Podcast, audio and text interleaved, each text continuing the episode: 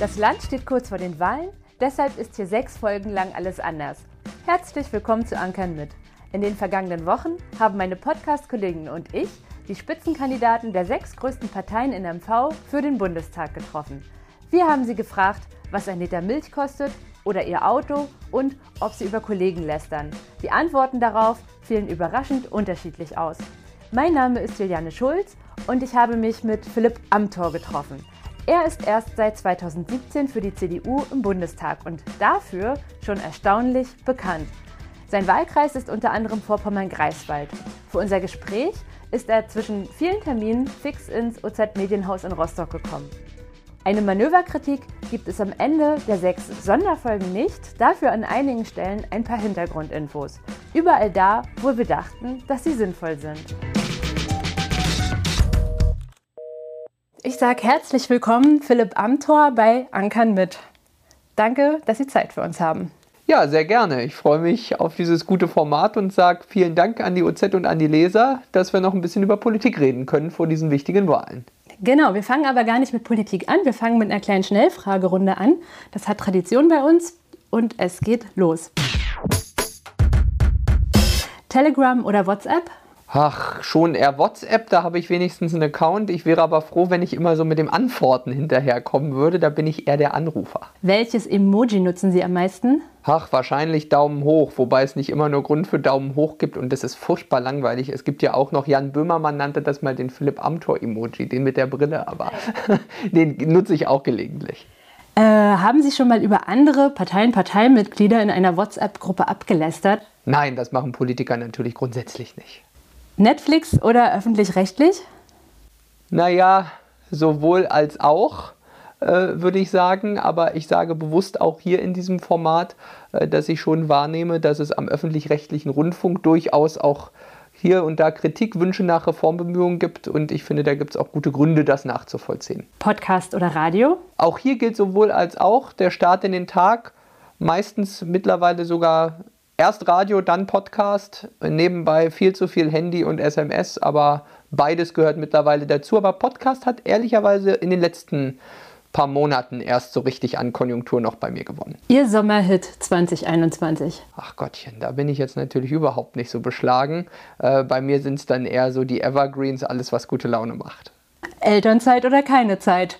Naja, das ist natürlich immer eine politische Elternzeit im engsten Sinne, äh, gibt es natürlich nicht. Aber klar ist, äh, dass man sich auch Zeit für Familie nehmen sollte. Noch ist es bei mir mit Kindern ja nicht so weit, aber wenn, äh, will ich natürlich auch in einem fordernden Job es trotzdem hinkriegen, dann mit den Kids genug Zeit zu verbringen. Das ist mir auch für die Zukunft wichtig.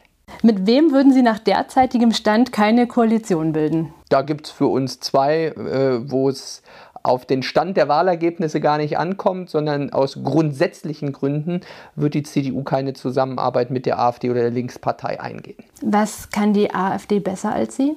Nichts. Und die Linke? Äh, beide Parteien äh, sind natürlich durchaus sehr unterschiedlich in ihrer Programmatik, aber sie sind natürlich schon Vereinfacher. Und am Ende braucht es jetzt nicht diejenigen, die für die kompliziertesten Probleme die schnellen Lösungen haben, die vermeintlich schnellen, die vermeintlich einfachen Lösungen, sondern gegenüber denen braucht es Skepsis. Und wir brauchen verlässliche Politik. Und die ist weder mit den Vereinfachern von rechts noch mit denen von links zu machen. Welchen Werbeartikel verschenken Sie im Wahlkampf? Oh, da gibt es ein Philipp Amthor Special. Bei mir gibt es dieses Jahr mehrere tausend Grundgesetze. Ich bin ja im Bundestag fürs Verfassungsrecht zuständig und deswegen habe ich eine kleine Special Edition des Grundgesetzes mit Vorwort von mir aufgelegt. Die gibt es zusätzlich zu Kugelschreibern und Co., weil ich finde, die Inhalte sollten nicht zu kurz kommen. Äh, wie viel kostet ein Liter Milch? So eine Fragen sind natürlich immer äh, gemein. Ich gehöre zu den Politikern, die selbst einkaufen gehen äh, in Öckermünde und äh, jetzt hier immer die großen äh, Spekulationsfragen. Jetzt fangen sie nach der Milch noch mit irgendwelchen anderen Dingen an. Ich finde jedenfalls, was schwingt da mit? So ein bisschen der Sound. Sind unsere Politiker eigentlich noch bodenständig oder nicht? Ich kann Ihnen sagen, in Öckermünde können Sie sich gern umhören. Wer mich da treffen will, findet mich Sonntag früh beim Brötchen kaufen und das ist auch das Entscheidende dann werden Sie mir auch die nächste Frage wohl nicht so beantworten, wie ich mir das gewünscht hätte. Was kostet Ihr Auto? Ja, mein Auto äh, bezahle ich privat im Übrigen äh, nicht, wie das ist jetzt kein Dienstwagen als Bundestagsabgeordneter, den man hat. Ähm, und äh, ich fahre viele Zehntausende Kilometer im Jahr und äh, deswegen äh, bin ich da auch, setze ich da auch drauf, dass man ein vernünftiges Auto fährt. Geben Sie gern ausweichende Antworten? Das ist Politikern, glaube ich, als Berufskrankheit eigen. Was weiß kaum jemand über Sie? Ach, das ist schwer. Als Politiker weiß man, glaube ich, ist man, steht man immer im, im, im Licht in der Öffentlichkeit. Äh, ich mache jedenfalls keine Geheimnisse drumherum.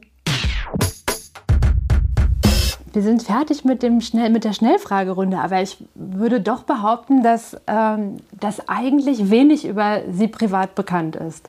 Naja, also es kommt immer so ein bisschen drauf an. Äh, ich finde auch im Vordergrund sollten in der Politik zuallererst auch Inhalte, Argumente und Themen stehen. Und gerade auch in diesem Wahlkampf merke ich doch sehr stark, dass häufig auch über vermeintliche Oberflächlichkeiten debattiert und diskutiert wird. Und deswegen äh, gehöre ich auch zu den äh, Politikern, die jetzt irgendwie äh, dann doch immer die Inhalte mehr in den Vordergrund stellen als jetzt die bunte Home Story. Sie sind heute in Rostock unterwegs. Wie sieht Ihr Terminkalender heute aus und überhaupt im Wahlkampf? Na, der Wahlkampf-Terminkalender ist genauso wie der vier Jahre sonst auch richtig voll. Also ich gehöre nicht zu den Politikern, die irgendwie nur kurz vor den Wahlen sagen, jetzt machen wir mal Politik, sondern habe ja immer da einen sehr, sehr ehrgeizigen Anspruch. Gerade heute erwischen Sie mich aber auch in einem sehr, sehr vollen Tag. Ich bin äh, gestern Nacht äh, aus dem Bereich Zarentin aus Westmecklenburg äh, gekommen. Ich war gestern mit dem CDU-Generalsekretär Paul Ziemiak hier in Mecklenburg-Vorpommern unterwegs. Wir haben bei Dietrich Monstadt ganz im Westen des Landes Wahlkampf gemacht. Morgens bin ich aus Ueckermünde gestartet, äh, bei mir zu Hause. Und heute habe ich dann gleich in der Frühe schon einige Termine, Gespräche in Rostock wahrgenommen. Und es geht heute noch nach Berlin weiter zu einer Live-Sendung im ZDF, zu einer der Wahlarenen. Also heute schon auch ein voller Medientag. Und ich freue mich mal bei der OZ direkt vor Ort zu sein und nicht nur im Blatt.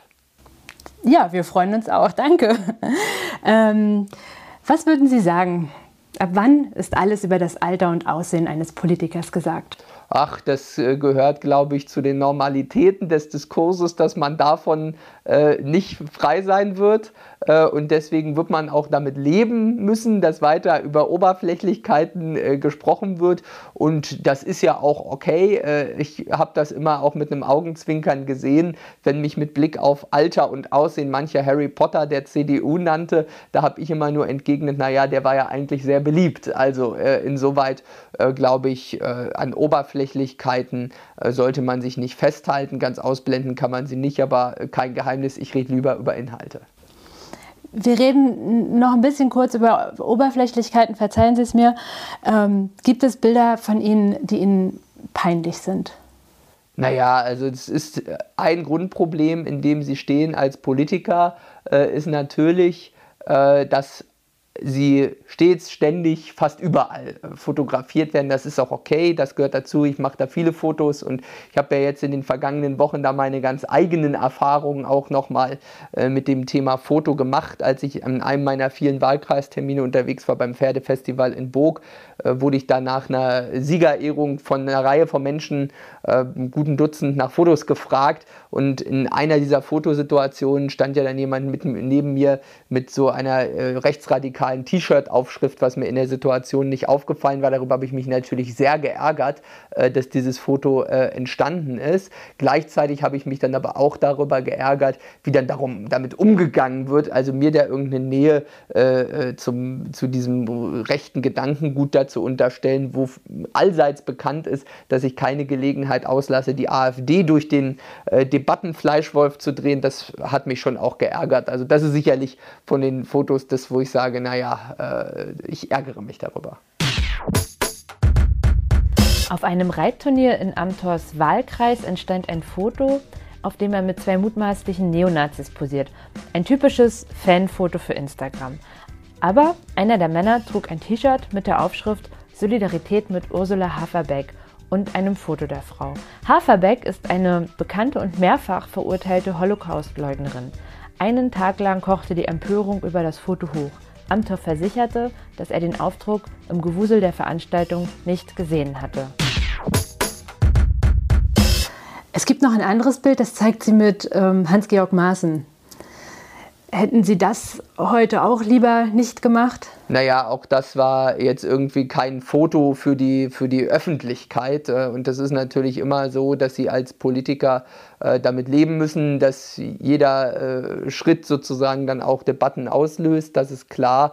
Ähm, am Ende äh, finde ich immer, man sollte überlegen, wie man dann Bilder aber auch interpretiert. Also aus diesem Umstand heraus dann irgendwie abzuleiten, dass ich mir jetzt hier einen Tweet von Hans-Georg Maaßen zu eigen machen würde, äh, geht doch völlig fehl. Und das ist irgendwie auch nichts, was mit einer vernünftigen Debattenkultur zu tun hat, solche Vorhalte. Ähm, und am Ende, Hans-Georg Maaßen ist einer von 299 Direktkandidaten der CDU und ich äh, hoffe, dass äh, dann auch vor Ort nicht die AfD das Mandat gewinnt, die ist nämlich sein schärfster, schärfster Konkurrent vermutlich, sondern äh, dann lieber die CDU. Es gibt ein Foto, das Amtor Arm in Arm mit dem ehemaligen Verfassungschef Maaßen in St. Moritz zeigt. Außerdem sollte Hans-Georg Maaßen, der immer wieder mit sehr rechten Positionen auffällt, wohl zu einer Veranstaltung in Amthors Wahlkreis Anfang letzten Jahres kommen. Stattdessen kam schließlich Friedrich Merz zum Heringsessen. Muss die CDU also so Leute wie Maaßen auch ertragen? Am Ende ist es, glaube ich, eine gute Entscheidung, dass die CDU eine föderal organisierte Partei ist.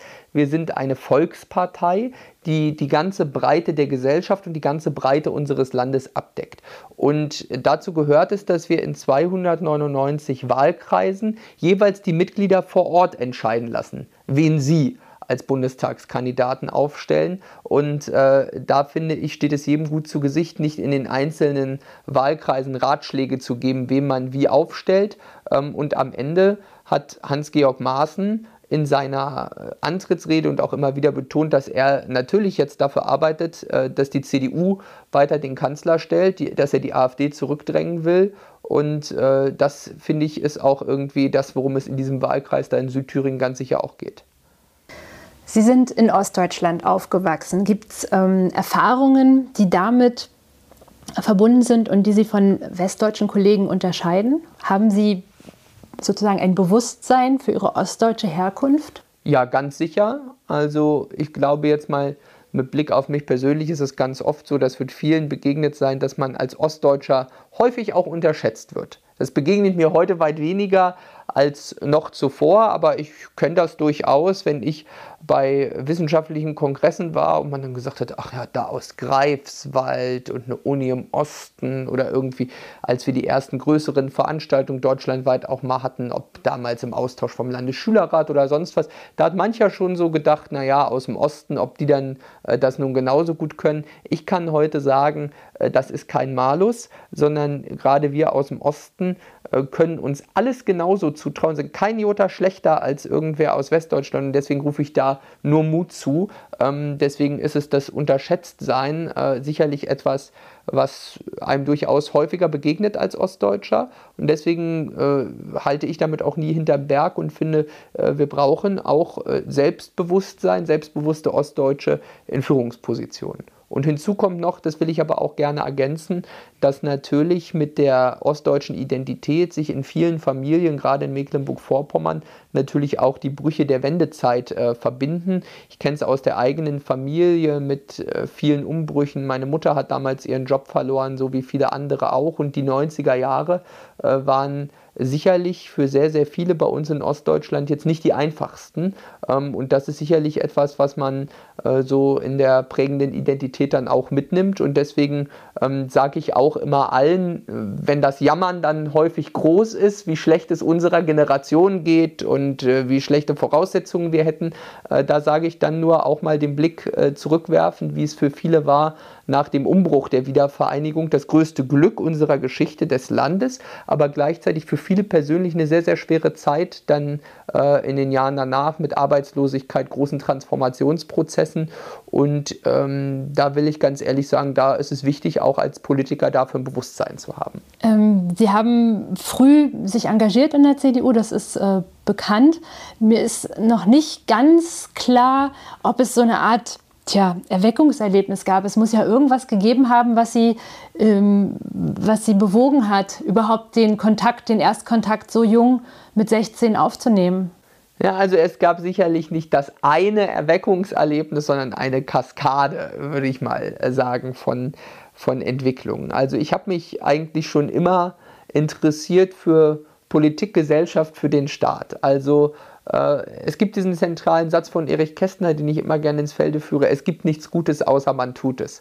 Und das gilt für die Politik im ganz Besonderen. Also mir liegt so die Seitenlinienbeobachterrolle nicht so richtig, sondern ich habe mich in der Auseinandersetzung mit der Frage, was macht den Staat eigentlich aus? Wozu sind die Politiker eigentlich da? Fragt Wer entscheidet was?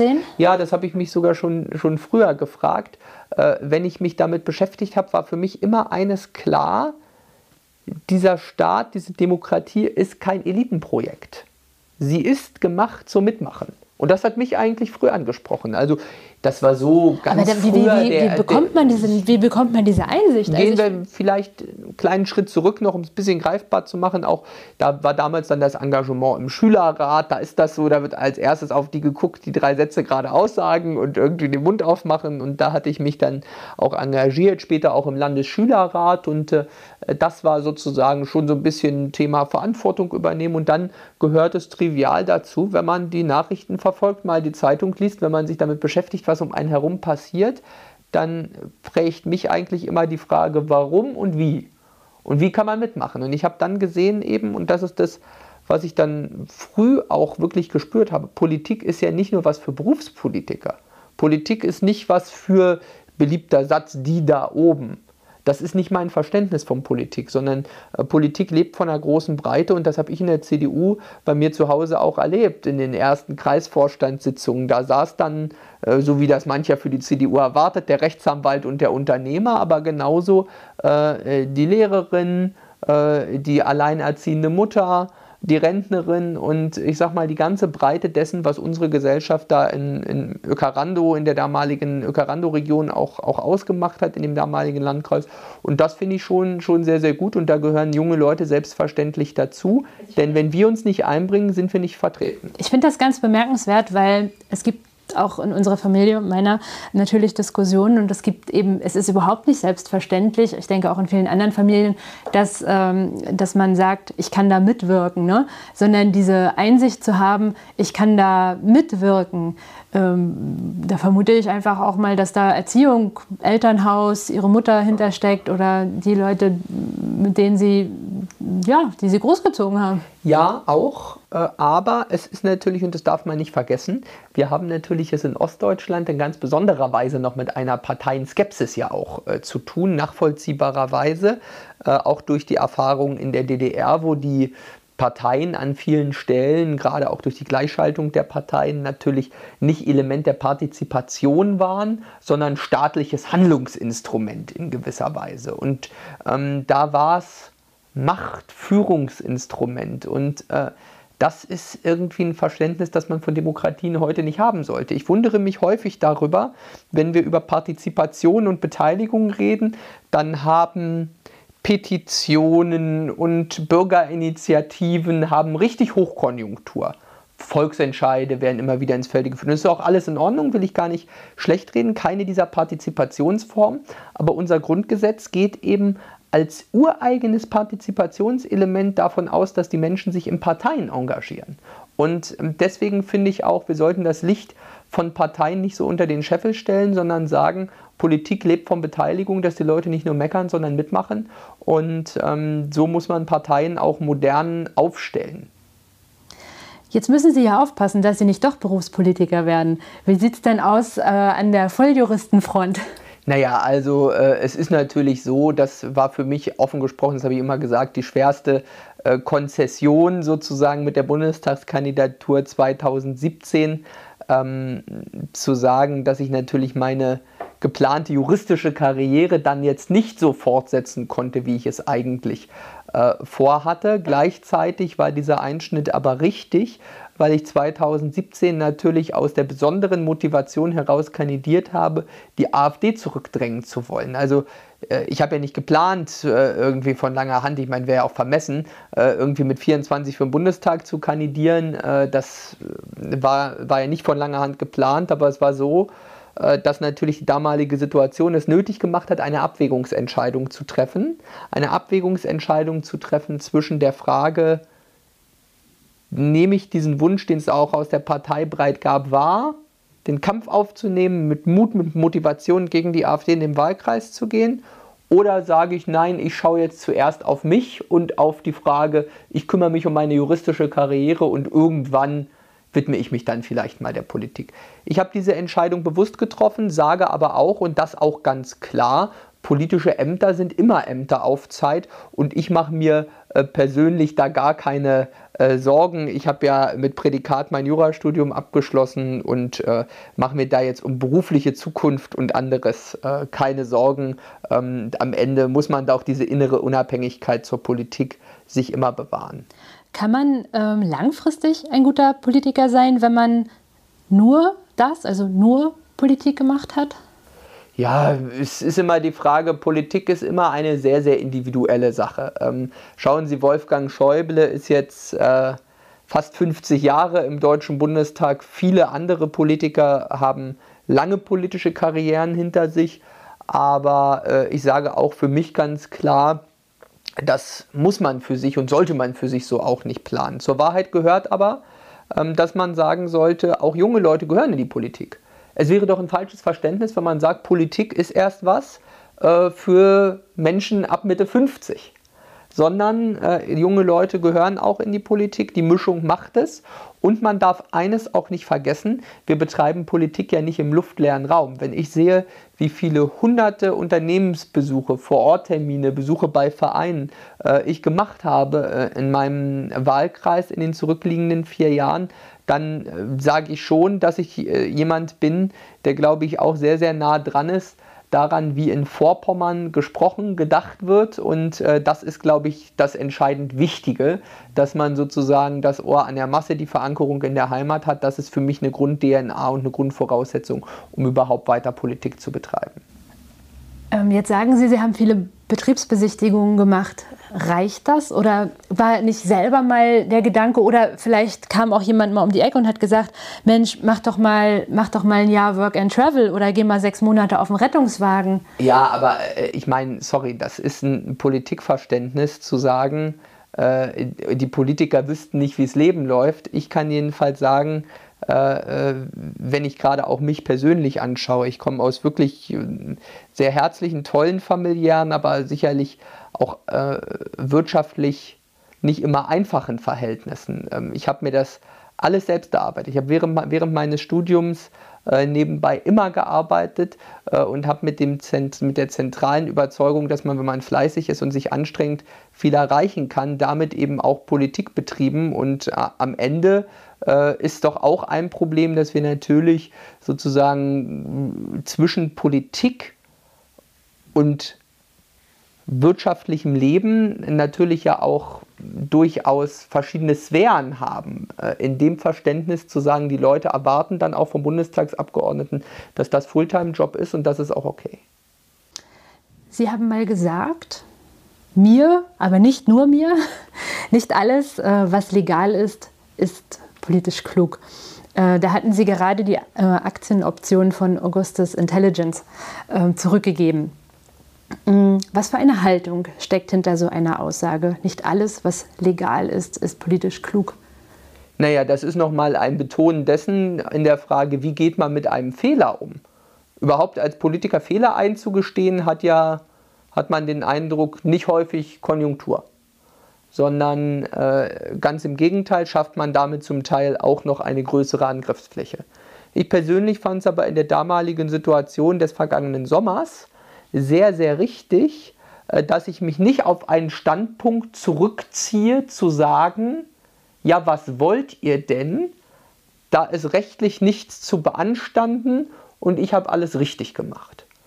So eine Haltung hätte man ja hypothetisch einnehmen können. Ich hätte es falsch gefunden und habe deswegen mit diesem Satz dieses Verständnis auf den Punkt gebracht, zu sagen, es geht nicht nur um die Frage rechtlich richtig oder nicht, sondern ich habe in der damaligen Situation sozusagen auch äh, den Fehler äh, eingestanden, auch sozusagen eine politische Angriffsfläche geschaffen zu haben, an der sich solche Diskussionen äh, projizieren. Und äh, das finde ich, äh, sollte man dann als solches auch sehen. Philipp Amthor war neben seiner Tätigkeit als Bundestagsabgeordneter auch Direktor in dem Start-up-Unternehmen Augustus Intelligence.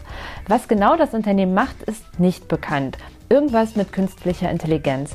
Neben Amthor gehörten auch der ehemalige Verfassungsschutzchef Hans-Georg Maaßen und der frühere Wirtschafts- und Verteidigungsminister Karl Theodor zu Gutenberg zu den Beratern des Unternehmens. Von dem Unternehmen erhielt Amthor die Option, Anteile zu erwerben. Im Herbst 2018 schrieb er auf dem offiziellen Briefpapier des Bundestags an den Bundeswirtschaftsminister und setzte sich für das Unternehmen ein. 2020 wären die Anteile um die 250.000 Dollar wert gewesen. Nachdem der Spiegel das alles aufdeckte, gab Philipp Amthor die Option zurück und entschuldigte sich. Er sagte, nicht alles, was rechtlich möglich ist, ist auch politisch klug. Auch auf MV hatte das Auswirkungen. Eigentlich wollte Amthor CDU-Landeschef werden. Vor seiner Nominierung trat er von der Kandidatur zurück und Michael Sack wurde gewählt. Ich dachte damals so, Mensch, wenn, wenn jetzt nur politisch kluges Handeln der Maßstab ist, wo bleibt dann menschlich, moralisch, ethisch kluges Handeln? Also wo bleibt da sozusagen die Integrität, ähm, richtig zu handeln, auch wenn niemand hinguckt? Ach so, na, das ist klar, na, darum geht es ja nicht. Also das ist ja sozusagen, das wäre aus meiner Sicht ein Missverstehen der Aussage. Es geht doch nicht nur, das verstehe ich, jetzt verstehe ich den Punkt, es geht natürlich nicht nur darum, ob etwas politisch klug ist, sondern auch, ob es nach der inneren Haltung sozusagen richtig ist. Aber Sie müssen sehen, es geht ja auch darum, ob etwas skandalisierungsfähig ist oder nicht und welche Diskussionen sich daraus ergeben. Und ich will persönlich sagen, mit Blick auf die Debatten um meine beendeten Nebentätigkeiten aus dem vergangenen Sommer habe ich mich insbesondere darüber geärgert, dass das manchem Vorschub geleistet hat für Argumente im Sinne von Politikverdrossenheit. So, und das ist etwas, was mich dann auch ärgert äh, und das habe ich mit der Aussage zum Ausdruck gebracht. Also würden Sie sagen, da gibt es einen gewissen inneren Kompass, der nicht nur von politisch ja, klugem Handeln... Ja, natürlich gibt es den. Ich meine, jeder ist ja Selbstverständlichkeit. Jeder Politiker äh, ist ja irgendwie auch Mensch äh, und äh, natürlich gibt es den. Also selbstverständlich. Und ich meine, das in Frage zu ziehen, finde ich ehrlicherweise sehr merkwürdig. Äh, nach den Lobbyismusvorwürfen äh, haben, haben Sie die äh, CDU-Vorsitzkandidatur in Mecklenburg-Vorpommern zurückgezogen. War das Ihre größte Niederlage? Was heißt schon Niederlage? Es war jedenfalls äh, nicht einfach, aber eine bewusste Entscheidung von mir. Ich habe mich damals bewusst entschieden zu sagen, hätte ich an der Kandidatur festgehalten, hätte das natürlich äh, an der Partei wie ein Mühlstein gehängt. Und deswegen glaube ich, ist es richtig, mit einem Fehler so umzugehen, ihn einzugestehen und dann auch Konsequenzen daraus zu ziehen. Und deshalb war es richtig. Es fiel mir umso leichter, äh, will ich sagen, als wir natürlich die gute Lösung haben, dass mit Michael Sack, den ich ja seit vielen Jahren äh, kenne und schätze, wir jetzt einen tollen Landesvorsitzenden haben. Und das war insoweit eine richtige Entscheidung, damals wie heute. Hätten Sie dann damals, also wenn Sie CDU-Vorsitzender geworden wären, auch für, den, für das Ministerpräsidentenamt kandidiert? Hätte, wenn und wäre sind immer die unbeliebtesten Fragen für Politiker. Äh, zur Wahrheit gehört, äh, dass ich das für mich, und das habe ich damals auch immer gesagt, nicht zwingend verbunden habe, damals noch nicht entschieden hatte und das hätten wir dann in der Partei diskutieren müssen. Aber am Ende ist es jetzt eine sehr gute Entscheidung. Ich bin sehr glücklich äh, damit, dass Michael Sack unser Spitzenkandidat zur Landtagswahl ist. Wir kommen mal zum Wahlkreis. Aus welchen drei möglichst konkreten Gründen sollte ich Sie wählen, wenn ich in Vorpommern wohne? Ja, wenn Sie bei, Sie können mich übrigens auch wählen, wenn Sie in Mecklenburg wohnen, äh, weil mein Wahlkreis nicht nur Vorpommern-Greifswald ist, sondern auch die Mecklenburgische Seenplatte. Ähm, aber es gibt nicht nur drei, sondern eine ganze Reihe konkreter Gründe. Äh, ich will das vor allem mit einem grundsätzlichen Politikverständnis als Vorbemerkung äh, verbinden. Hätte, könnte, müsste und wäre, das werden die Wähler jetzt in den nächsten Wochen noch von ganz, ganz vielen Bewerbern äh, um politische Mandate hören. Von mir gibt es da aber konkrete und abrechenbare Politik auch in den letzten vier Jahren. Wir haben in Millionenhöhe investiert in die Infrastruktur in Vorpommern. Ich werde jetzt am Samstag zusammen mit dem Verkehrsstaatssekretär endlich den lang ersehnten Spatenstich machen für die Ortsumgehung Wolgast. Da wird der Bau endlich losgehen. Ähm, wir haben zuhauf investiert in die digitale Infrastruktur und haben wirklich als Bund dort Millionenbeträge zur Verfügung gestellt. Wir haben im Bereich des Kultur- und Denkmalschutzes es geschafft, wirklich Leuchtturmprojekte und kleine Projekte gleichermaßen zu unterstützen, die dem Bund sonst äh, oder die dem Land ohne den Bund sicherlich nicht so gelungen wären. 20 Millionen für das Schloss Ludwigsburg nenne ich zum Beispiel in meinem Wahlkreis. Auch eine Förderung für das Ikareum in Anklam, Ansiedlung außeruniversitärer Forschungseinrichtungen, ganz konkrete Projekte oder auch konkrete Themen mit Blick auf die Behördenstruktur. Die Bundesnetzagentur in Neubrandenburg sollte geschlossen werden. Ich habe mich persönlich dafür eingesetzt, dass der Standort erhalten bleiben konnte, mit Erfolg. Der Truppenübungsplatz Jägerbrück, die Bundeswehr ist bei uns ganz entscheidend, äh, der konnte wieder revitalisiert werden, ist jetzt wieder im vollen Betrieb.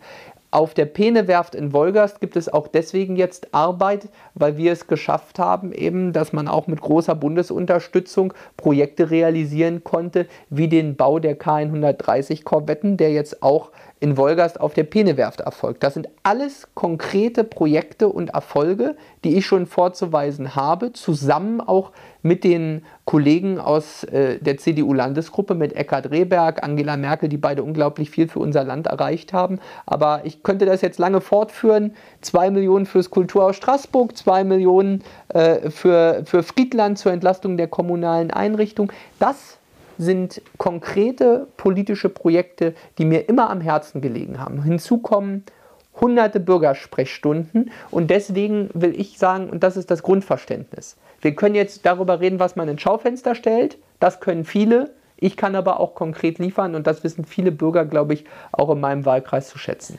Nun kommt der nächste äh, Kandidat einer anderen Partei und sagt, Mensch, wenn ich erstmal im Bundestag bin, das kann ich auch.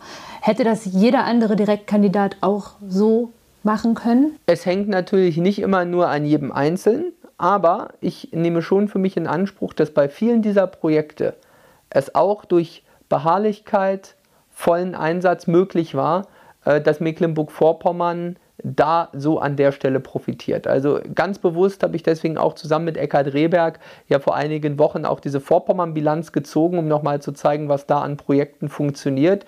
Ähm, und das ist kein Selbstläufer. Glauben Sie nicht, dass äh, in Berlin irgendwie äh, die goldenen Pokale äh, auf der Straße liegen, sondern da muss man sich wirklich hart einsetzen. Bei jedem Projekten wissen, wann und wie Projektlisten zustande kommen. Man muss rechtzeitig unterwegs sein. Man muss ein Frühwarnsystem haben, muss beharrlich sein, auch Dinge sozusagen strukturpolitischer Natur zu sehen. Und ähm, da will ich auch sagen, und das ist auch kein Geheimnis, hilft es sicherlich auch, wenn man vernetzt ist innerhalb der Breite seiner Fraktion. Ich habe ja auch über die ganzen vier Jahre deutschlandweit immer wieder Termine wahrgenommen, bin mit vielen Kollegen da auch eng verbunden. Und äh, natürlich ist es jetzt so, dass ich da auch an manchen Stellen vielleicht Glück gehabt habe. Aber zur Wahrheit gehört, das Leben in Berlin ist sehr, sehr viel härter, wenn Sie in den allerletzten Reihen anfangen. Lassen Sie uns nochmal nach vorn schauen. Deutschland gemeinsam machen. Das ist der Slogan äh, für das CDU-Wahlprogramm 2021. Deutschland gemeinsam machen, das klingt nach einem Allgemeinplatz. Das, äh, was ist damit gemeint? Naja, Deutschland gemeinsam machen, könnte ich jetzt aus sprachlicher Natur einige Anmerkungen machen, die stelle ich mal zurück. Das Wahlprogramm steht aber unter dem Stichwort Stabilität und Erneuerung. Und das ist mir das viel wichtigere Begriffspaar mit Blick auf die anstehende Bundestagswahl. Denn es geht um beides. Stabilität und Erneuerung.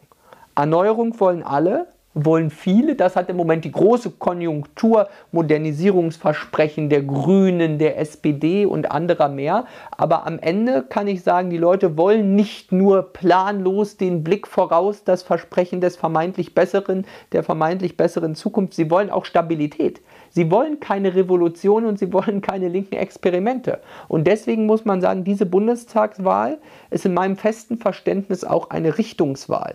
Ob wir uns auf den Weg machen in eine linke Republik oder ob es weiter stabile Verhältnisse gibt mit uns für die stand Angela Merkel immer, für die steht die CDU weiter, dass man sich auf uns verlassen kann.